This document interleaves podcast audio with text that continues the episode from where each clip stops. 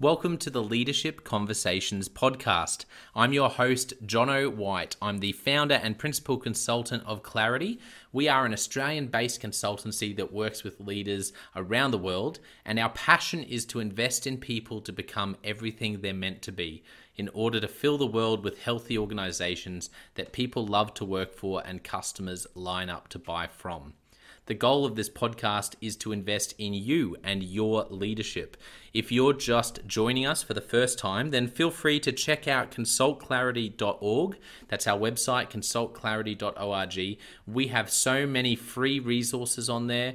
The most popular being our seven questions on leadership series. We've had more than 1,500 leaders from around the world in all different sectors give their in-depth answers on leadership what books they love what they found most challenging uh, the most meaningful stories how they how they structure their time through the day. That's free so go and check it out. And we'd love to interview you about your leadership. I believe you have advice from your experience your context and your life so far that is important and can help other leaders. It's also a great way to give back. It's free to get involved, and you can do so by going to consultclarity.org forward slash seven dash questions dash interest, or just Google consultclarity.org seven questions interest and fill out the form that pops up.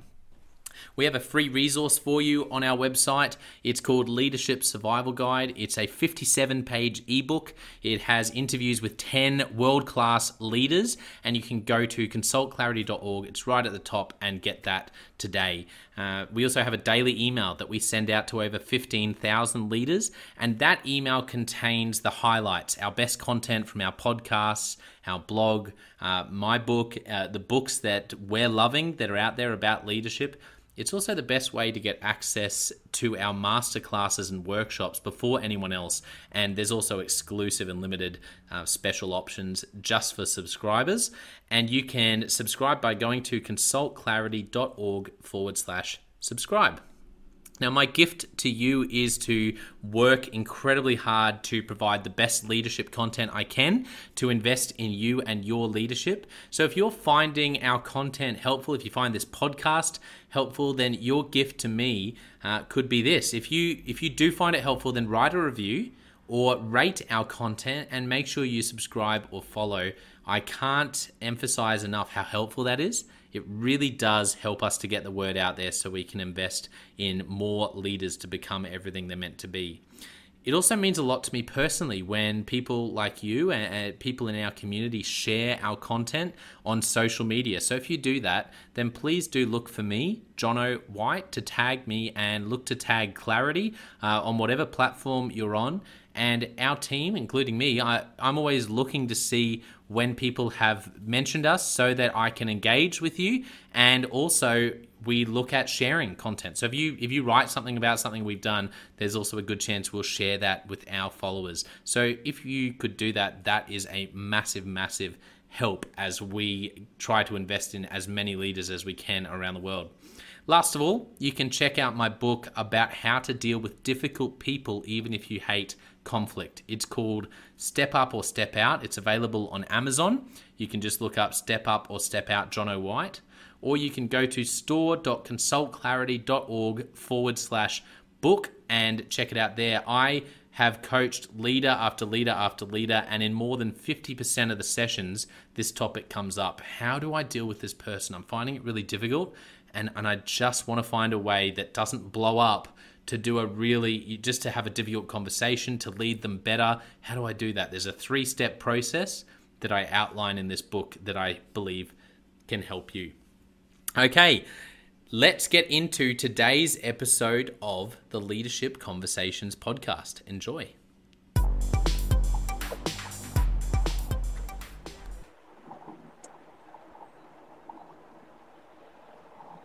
Welcome to another episode of the Leadership Conversations podcast. Today's guest is Dares, and Jerry is the superintendent of the Santa School District. Welcome. Thank you so much. Thank you so much. To kick us off, a bit about what you do, uh, a little bit about the district and, and your role. Sure. We're a district of about 41,000 students. We're in the heart of Orange County, Southern California. Um, we are a very high dense populated area and uh, a blue collar area that is socioeconomically uh, disadvantaged. And so we have a lot of blue collar workers and, uh, and uh, you know, just uh, challenged with the, the challenges that come with um, a, a, high density population that uh, is trying to, you know, survive economically. Yeah, absolutely. I appreciate you sharing about that. Um, uh, story, Jerry. Let's start by um, asking about growing up. You know, when you were when you were growing up, what were some of the moments or themes that really shaped you into the person and leader you are today? Yeah, no. Uh, growing up, it was uh, I'm the youngest of three uh, children, and there was a 10 and 11 year difference between my siblings and myself. And uh, my my parents were blue collar workers. They worked graveyard and uh, different shifts to be able to stay home and take care of the family best of their ability. Um, so, but education really wasn't really a priority or wasn't a focus uh, at the time. It was, you know, just trying to do your best to put food on the table, roof over our heads. And I think uh, the thing that kind of resonated with me was uh, growing up was the fact that, you know, we had to, we had to, my siblings and myself had to oftentimes get uh, jobs during uh, school in order to help offset the family income because uh, my parents were seasonal workers and it was just, um, you know, the work ethic. I think that's where we instilled the work ethic in, in ourselves as growing up uh, in that type of home environment. And just remembering the various jobs that we had and really uh, work being more of a priority than education. But over time, things changed.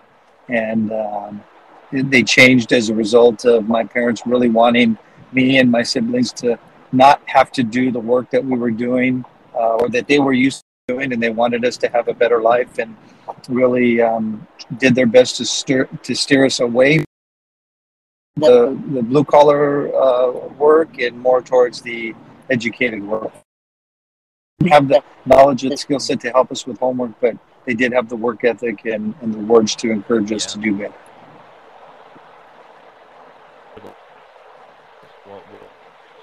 yeah, I, I think that's that's amazing about how they prioritize that for you in terms of your education. Um, do you remember your first leadership opportunities? You were, maybe it was when you were really little, maybe it was in your twenties. You know, where you was sport or you know a chance to actually take on a project, a chance to lead a group of people? What comes to mind? So it was. It was in sports, and it was in. Uh, I played baseball growing up, and I had the opportunity to be a catcher, and in some sense, the catcher in a baseball team is kind of like the captain of the team, and calling pitches. We you know, take certain positions based on the batters that were coming up. But at a very early age, I really kind of um, had the opportunity to feel for that type of leadership, and I really it really made me feel valued. It made me feel important, and because my responsibility was, you know, at a very young age to kind of pull people together and make sure we were functioning um, to bet to the ability collectively.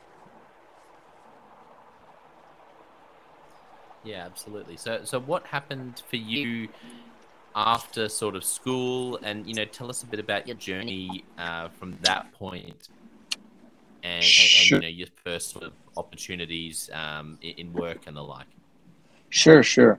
Uh, well, you know, like I said, we, we education wasn't uh, academically. It was, it was it was our goal, uh, but it, it, it graduating from high school, I wasn't the the smartest student in class. And so, uh, as my friends were getting letters, uh, college acceptance letters to four year universities, I was uh, facing life after high school um, and not knowing what I wanted to do. I wanted to get an education, but I didn't really. I went to a community college I mean, some experiences there that were similar to high school. Ended up getting uh, moving from one community college to another based on academic probation, and um, really struggled to try and be a good student because I had to work and I had to, to go to school at the at the time. And so, long story short, is I ended up uh, graduating. It took me about 12 years to graduate with a four year degree. And when I did graduate, I graduated from a state college with a degree with a degree in finance, and ended up getting a job uh, as an accountant. I, not necessarily the job that I wanted mm. uh, with a business degree, but I ended up getting a job as an accountant, and very quickly realizing that it was a job that I did not enjoy one bit. And um, I remember going to work every day at a desk, a computer, you know, uh, crunching the numbers and not really being able to interact with anybody or having the ab- uh, ability to kind of just get out and grow as a, as a professional. And so my wife was going to school to be a teacher at the time, and she said, "Hey, why don't you get your go back and get your transcripts analyzed and become a substitute until you figure out what you want to do." So I went and got my transcripts analyzed, and because I had a degree in finance, I was able to teach math and math at that time was a very high demand area. So uh, rather than subbing, they uh, disregarded me as a math teacher. And at that point, I knew I was in the right place and never looked back. Wow.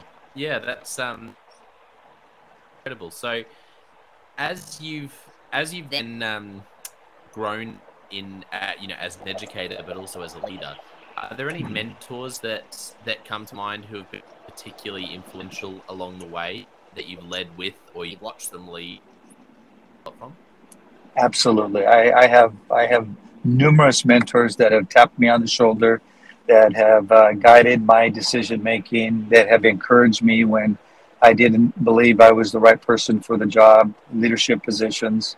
Uh, numerous individuals that um, have made me the superintendent that I am today. And if you were to ask me when I graduated from high school or even college, uh, if I ever thought I was going to be a superintendent in public education or ever wanted to, um, the answer would be no. I never in my wildest dreams did I believe I would be uh, running a large urban school district uh, like I am right now because education was more of a challenge for me um, as I was growing up and, and evolving in my career. Yeah, I think um, I think your story is is incredible, and uh, I reflect, you know, to, to actually achieve so much when, like you said, if if if if anyone had even asked you back then, you wouldn't have had any idea um, that you would be doing it. Even that you had the potential to do this, I, I don't know. You can you can answer that, but I think you you're a, you're a remarkable leader. You've done how have you been able to do that from a place where, like you said, believe been some of the in that way after having no idea you'd be yeah back then. Well, I, I, you know, as and I get asked that question a lot, you know, as I've evolved as a superintendent in various uh, platforms. But I think the thing that keep that I keep going back to is somebody seen something in me that I didn't, somebody tapping me on the shoulder and saying, you need to do this, there to support and encourage my uh, thought process and my the validation that I do belong capable of being a leader, whether it's uh, taking on a lead as a classroom teacher or uh, previously I was a high school principal and then uh, move on, moving on to district office positions where ultimately now I'm, I'm the superintendent running um, running the entire district and the operations. But it, the, what, what, what it was is people just seeing something in me and believing in me where I did not see that capacity or believe that I belonged. Can you think of some of the moments where people have done that? Uh, mind where you remember having a bit of an epiphany because someone's you this is what I see over your life. This is what I see that you're capable of, or uh, you know, any any specific stories or moments along the way where people have tapped you on the shoulder. Yes, yes, yes.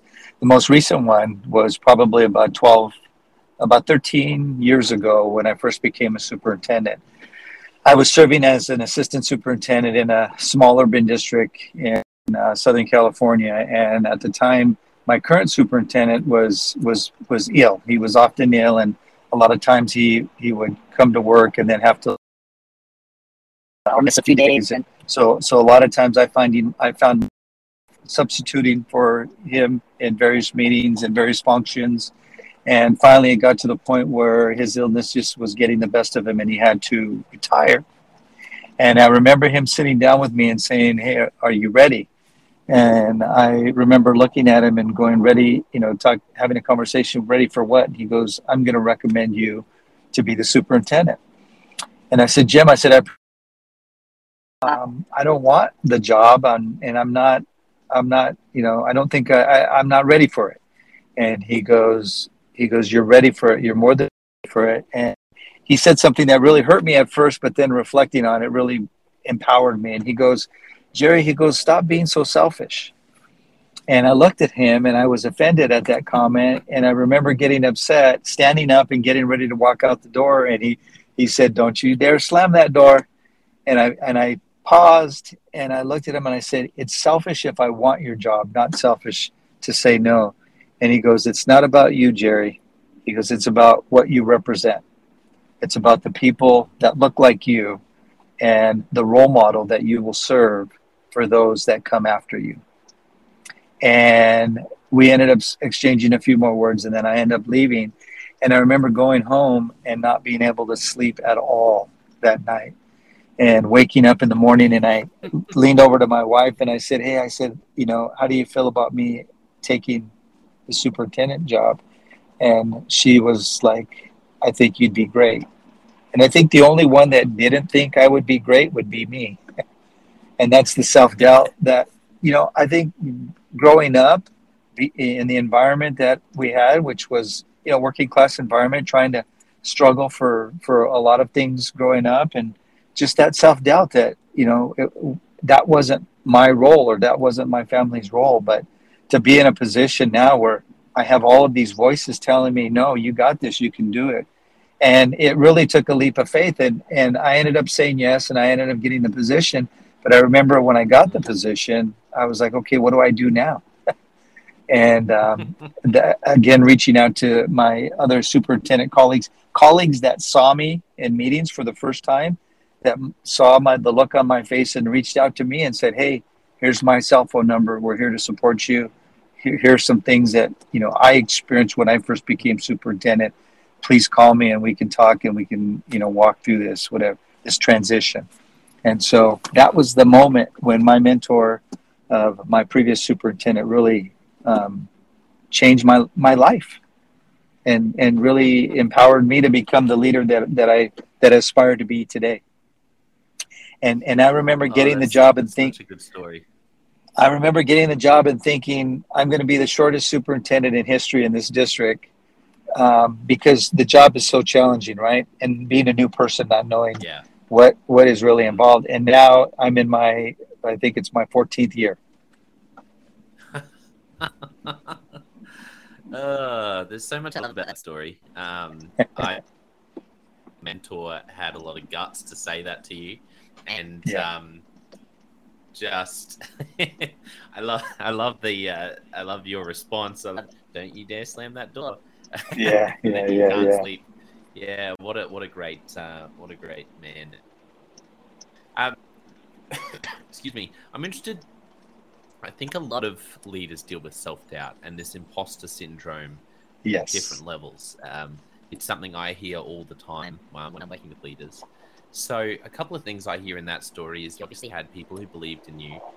You've had colleagues who've said, "Hey, give me a call," and and they've you've been able to chat with them. People who've sort of gone before.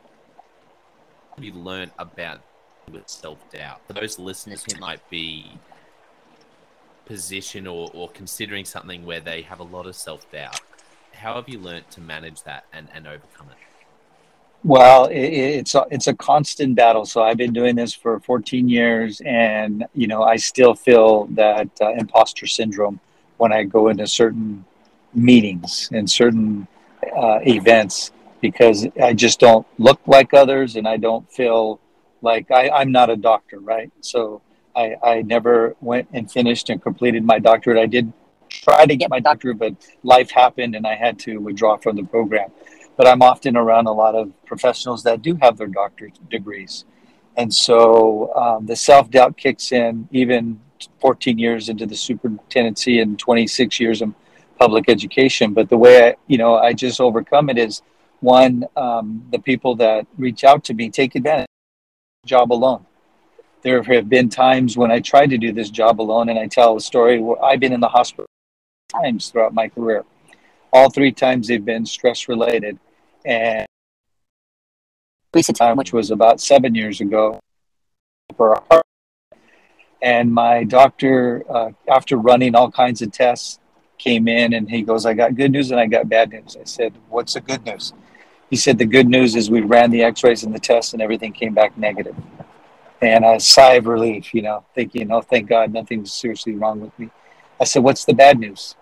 He goes, "The bad news is if you don't change what you do, you're not going to walk out of here next time."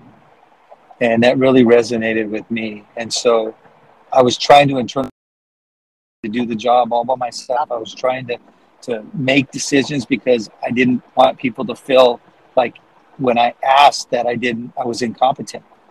And it was really at that point when I'm laying on a hospital bed with oxygen tubes and my nose looking at the lights on the ceiling thinking this is not worth it.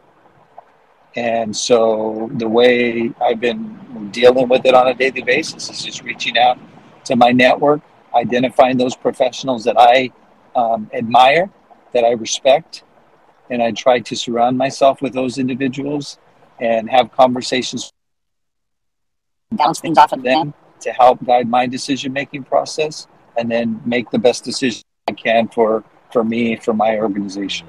And then the other thing is the way I kind of uh, get um, like the social emotional help is being um, a mentor to others. And um, cases like this, I do not hesitate to take any chance I get to share my story and, you know, maybe answer any questions that may help others in the profession. Wow. Um, what a um, another profound moment with that, with the doctor talking to you. Um, so in in the past seven years, I can hear that one of the big things you've done is, is reached out. more proactive, even when you feel There's something holding you back, like you don't want to overload other people, or you know, but you're actually going, no, I'm just going to reach out for help and and to get others involved. What Yeah. else have you done to manage that stress? The job, superintendent of schools. Yes. So, How how have you? What else have you found um, that's worked for you in, in how you do life? life and that work life to, to manage that in the past seven years? Yeah. Uh, well, a couple of things. Uh, for personally, I do um, as well. I you know the, the the normal things like exercise and eat right and uh, stuff like that. I, I try and do a lot of reading. Um, I think one of the biggest challenges and the thing that helped me the most survive this pandemic, being shut down for two years, um, is uh, having uh, book club discussions with my teachers, with students via Zoom.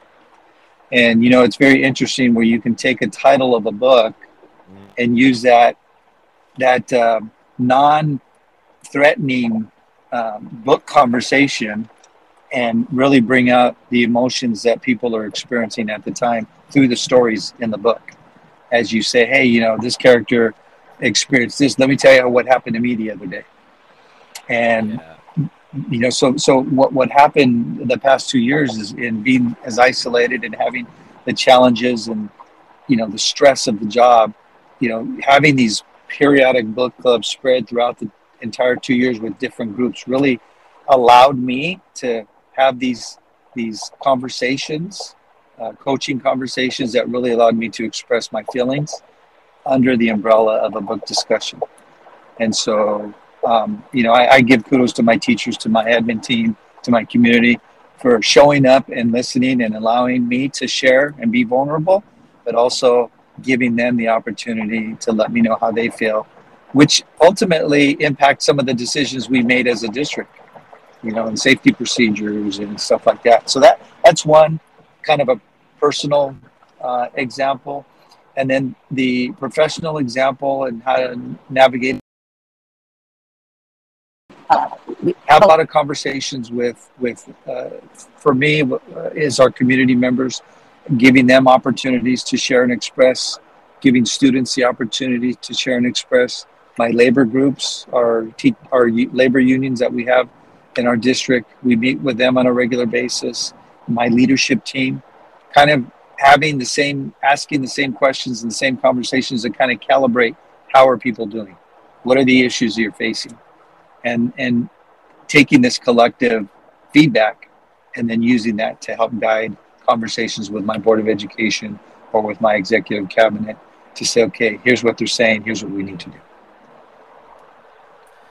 Yeah, is that is there anything in particular that you do when you're in those meetings? Like you mentioned the book, and I love that because uh, for me, I, I'm a big believer in story and the power, exactly how you said it, that mm-hmm. when we're looking at a story, there's something about a story that we can step into and we're telling the story or whether we're reading it, reading a book together and using those stories as a, as a sort of sort of opens the gate to explore other things that otherwise can be hard to naturally step into with a group of people you're working professionally with or with students.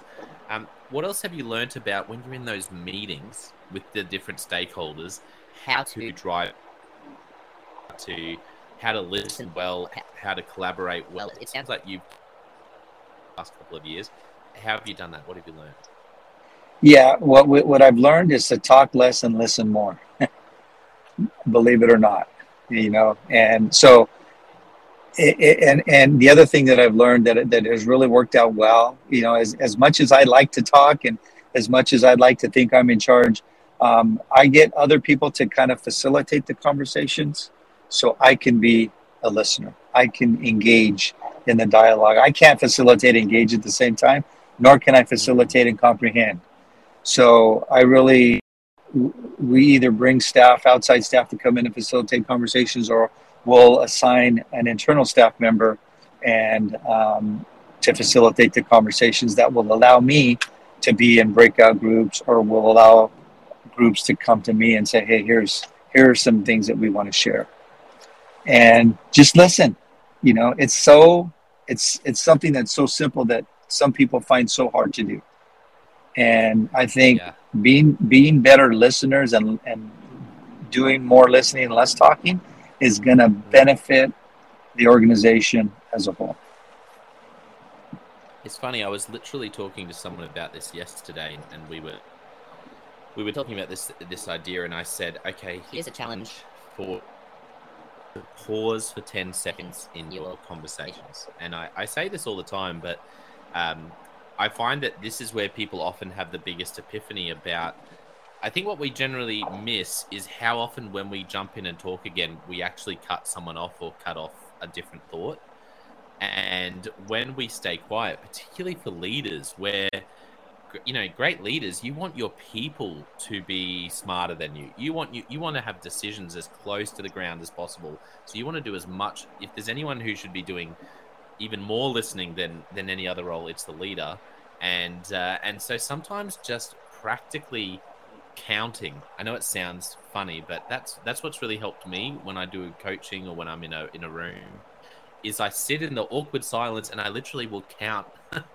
if they can't see me, if I'm on a phone call, I'll count with my fingers because it's that like, uh, you know, and, and, I just and it's it's amazing how um, you know if you count to ten, you you get to seven or eight, yeah. And ninety percent of the time, the person goes, someone else jumps in. You know, someone spoken up will will step in and speak. Or if you're in a one-on-one setting, yeah. you with the thought that those seven seconds they weren't just sitting there waiting for me at all. They were actually collecting their thoughts. They were actually um, having a ah, you know, sort of moment. And yeah. I reflect now and I think, wow, I must have missed that so often before yeah. I started pausing pausing more because that's a long time. Ten seconds is a long a long time, and I feel like listening it, it takes it it takes a lot of intentionality and a awkward silences. It sure does, and you know, and a lot of heartaches too because I've I've gotten myself into a lot of trouble with parents, with students, with uh, labor groups, with my board members, my bosses, um, cutting them off or kind of interjecting at a point where they were still trying to express themselves. And over time, I've learned to just different skills and strategies to to to be a better listener, but also read the room in the sense where if I'm in a collective group and two people are dominating, you know, then some of the strategies I'll do is like I'll either call on an individual and say, you know, um, Michael, hey, you haven't said anything. Uh, how do you feel about what we're talking about? Or uh, if I get a sense that people are just like shy, and and if I call Michael out, then I'm gonna I'm gonna damage his psych his psyche even more. Then I'll say, hey, uh, let's hear from somebody who hasn't talked yet. Uh, let's hear from a different perspective, or let's hear other ideas from people. So over t- over time, I've been able to, and and again, these are like little tools that I picked up from my mentors, uh, observing them in in the meetings that they're facilitating, and then um, a lot of trainings that you go to. You know, we have to constantly build our skill, and even though we think, oh, we this, you know, I go. I like to go periodically to just to to validate I'm on still on the right track, or to see if things have changed, and um, yeah. you know, pick pick up those skills. Have you um have you come across the book Never Split the Difference by Chris Voss? No, I haven't. Come across that yet? Yeah, it's, no, it's fairly recent, um, but it's it's the book that I'm recommending the most to oh, other people at the moment. Yeah, and it's uh, so Chris is an FBI negotiator, a hostage negotiator who's been in like positions in uh-huh. hostage negotiation.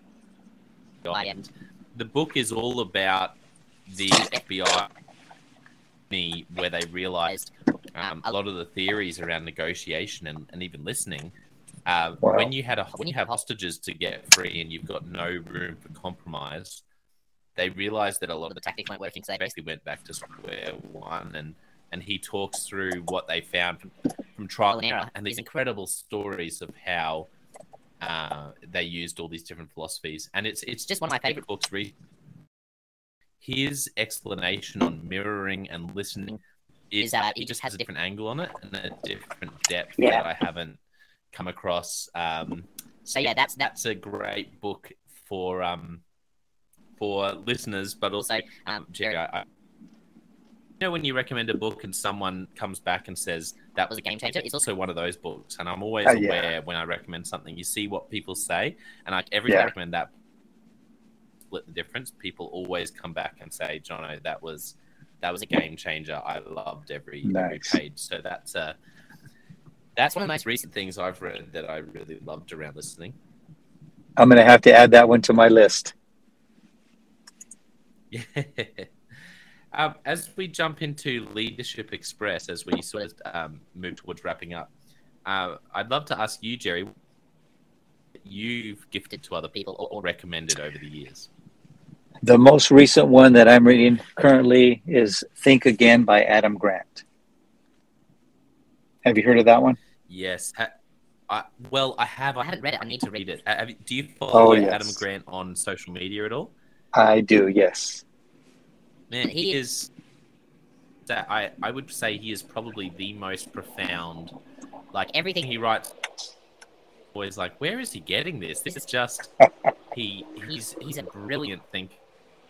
Oh, I haven't yes. read it, but it's it's I, have had it highly recommended. So I'll I'll, I'll add that yes. to my list. That's great. You got um, it.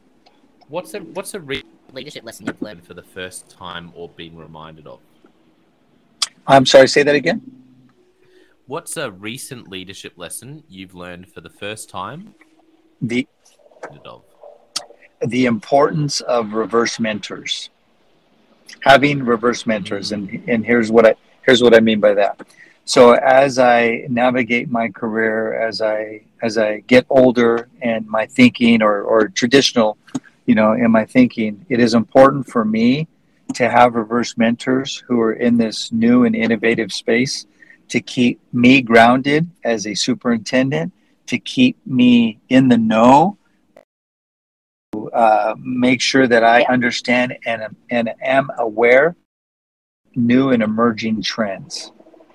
And, you know, I don't often get that in my superintendent collaboratives that I uh, am part of because, you know, we're all roughly the same age and we're all trying to, we're all thinking the way that we were taught and based on the leadership's um, uh, evolution of leadership development that we received. And what I've, what I've been reminded of and really reflected on is how important it, is for us, for the educational leaders to be in that space where we also have the ability to learn from the new and emerging researchers and educators. And so I have a handful, handful of educators that I highly respect, that I follow on social media, that I that I have in my local networks and my national networks that I tap into periodically and say, hey, you know, what what would you like your superintendent to, to do in this situation? Or what would you wish your superintendent knew more of? And so that's how I it's important for me to stay relevant that in that respect. And, and board members are getting younger, teachers are getting younger, parents are getting younger, and they're demanding this this new you know change or this updated skill set. Mm, I love that reverse mentors. I've had it's come up a few times actually on the podcast, so I think it's brilliant. You okay. mentioned, mentioned it again. Um, thank you for for that great recommendation. Sure. What what about a uh, a tip what's one tip you would give, say, to younger leaders about work life balance or work life integration? I would say that um, it, you can't take you can't be an effective leader and you can't take uh, care of others if you don't take care of yourself mentally and physically. And I know as as as we evolve and as we begin our careers and evolve in our careers, you know, we want to do the best we can do for our schools or for our profession and at some point, we have to do a better job of, of learning how to say no to things and to, to finding that balance because you don't get the time back. I became a high school principal at a very young age when my mm. two children were very young. And unfortunately, I missed out on a lot of their, you know, growing up in that sense and a lot of their activities, weekends, events because I had to work. And at the time, it, it, it felt like the work was important because I had thousands of kids that I had to, I was responsible for and had to take care of. But reflecting on it, you know, I missed out on a lot and I don't get that time back. And so, eh, for any new and emerging leader, um, it's important that you just find that balance. And in some cases, you're going to have to have your your friends, your colleagues, your parents, your grandparents, uh, other people just help you, help remind you that you know that is important. Put the phone down. Let's we, we, you know we, we make it a priority to make appointments to go get our haircut or go get our car service. Very rarely do we make time to spend with loved ones or schedule time to you know just be you know read a book or stuff like that so that's the biggest reminder and reflection and recommend you know just advice that i would give new and emerging leaders yeah thank you for sharing that uh, mm-hmm. So, what is a uh, a big struggle or problem the educational leaders facing right now?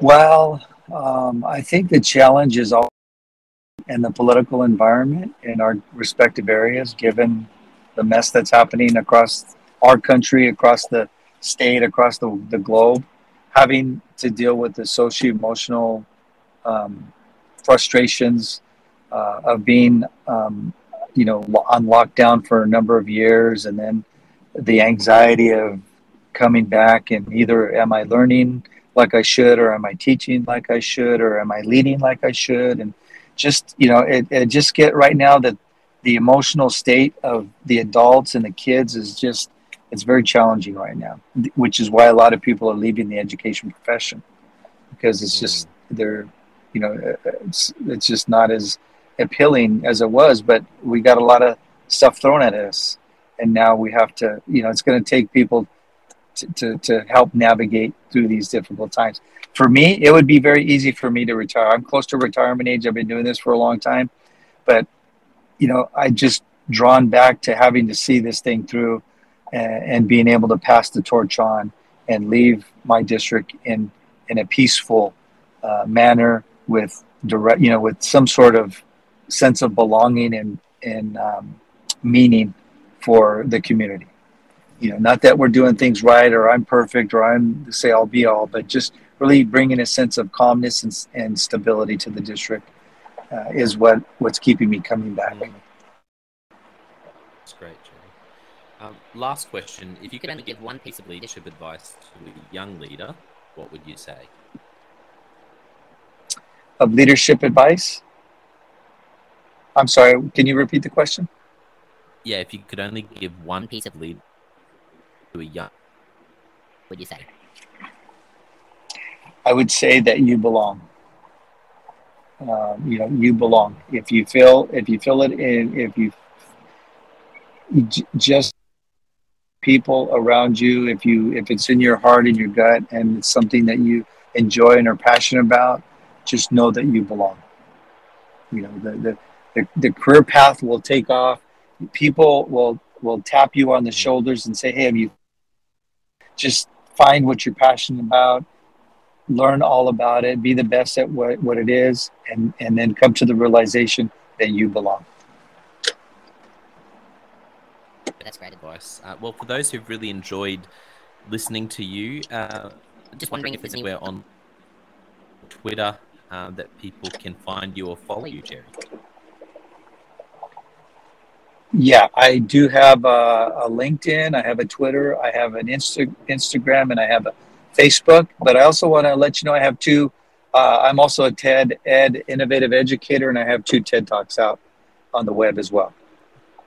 Wonderful. Yeah, well, people can can check that out. That's great. Yeah. Uh, well, I want to thank our listeners for tuning in, and uh, today's episode's been a lot of fun and just great wisdom from Jerry and great stories too. Uh, those t- those two stories um, from his mentor and, and then about being in hospital seven years ago have are, really going to stick with me, and I know they're going to help a lot of people as well.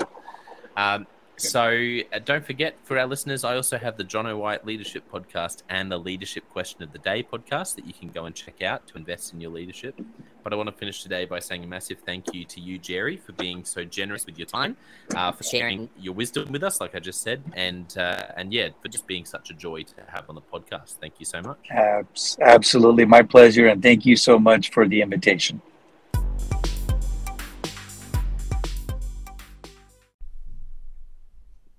Well, I hope you enjoyed that episode of the Leadership Conversations podcast as much as I did.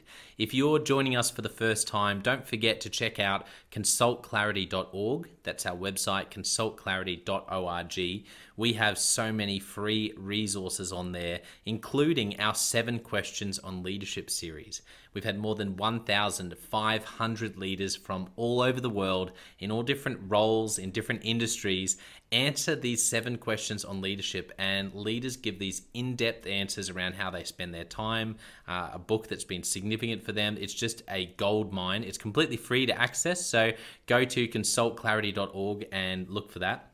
We'd also love to interview you about your leadership. I believe your experience, your life, your context means that you have advice on leadership that other leaders can learn from. Yes, you, if you're going, not me, well, no, I really believe you would have something to add. So if you're looking for a way to give back, it's completely free to get involved. And we would love to interview you through the seven questions on leadership. You just go to consultclarity.org forward slash seven dash questions dash interest or Google consultclarity.org seven questions interest and fill out the form and get involved. We have a free resource on our website called the Leadership Survival Guide. It's a 57 page ebook, 10 world class leaders giving their thoughts on leadership, and that's completely free. It's available on our homepage, consultclarity.org, right at the top. So make sure you go and get that and download it today.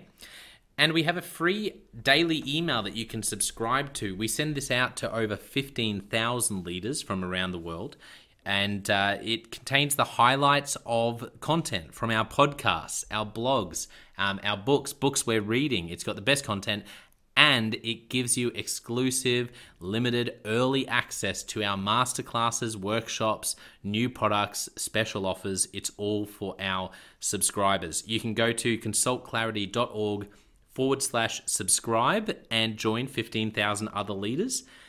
And you know, my gift to you is to work really hard, particularly through the Leadership Conversations podcast. I have been blown away by the quality of the leaders, and I'm learning as much as anyone in doing these interviews. So I, am having a great time. And my gift to you is to keep lining up the best leaders I can to invest in your leadership. Your gift to me, if you're finding this helpful, there is something that you could do that would help us out massively. And that is to write a review and to leave a rating for our podcast or wherever you're watching or listening to this. I can't tell you how much that helps us out. Also, subscribe or follow. It really does make a difference in helping us to help more leaders become everything they're meant to be. Another thing that means a lot to me personally is when I see our community share our content. So if you do share this or any other piece of content on social media, then thank you and, and please do that. And look for me, Jonno White or clarity and tag us in your post. Our team is always looking for posts to engage with from our community. And there's also a chance that we'll share your content uh, to go beyond and share it with our followers. Last of all, you can check out my book. It's called Step Up or Step Out How to Deal with Difficult People, Even If You Hate Conflict. I wrote this book because 50% of the coaching sessions I have with leaders, this topic comes up again and again and again. And it's this idea of how do I have this difficult conversation? How do I lead this person better when I'm finding them difficult? Or in some cases, you look and you say, I think I might be leading a difficult person. They're just quite difficult to lead, or I'm finding them quite difficult to lead. So there's a three step process that I unpack in Step Up or Step Out. And the amazing thing, and I've literally done this myself, and I've heard it anecdotally from other leaders as I've coached them, is that if you follow this process, you will see that person step up and change their behavior or make a decision, which is to step out some of the time. Uh, 95% of the time, people will step up or step out in just four weeks. And I stand by that. It's uh, you have to read the book to understand, but uh, I really do believe in it, and I've experienced it firsthand. It works. So you can go to Amazon, look up Step Up or Step Out Jonno White, or store.consultclarity.org forward slash book. Well, thank you so much for listening. We're going to be back with a new episode next time of the Leadership Conversations podcast. And I hope today has helped you to take another step towards becoming the leader you're meant to be. See you next time.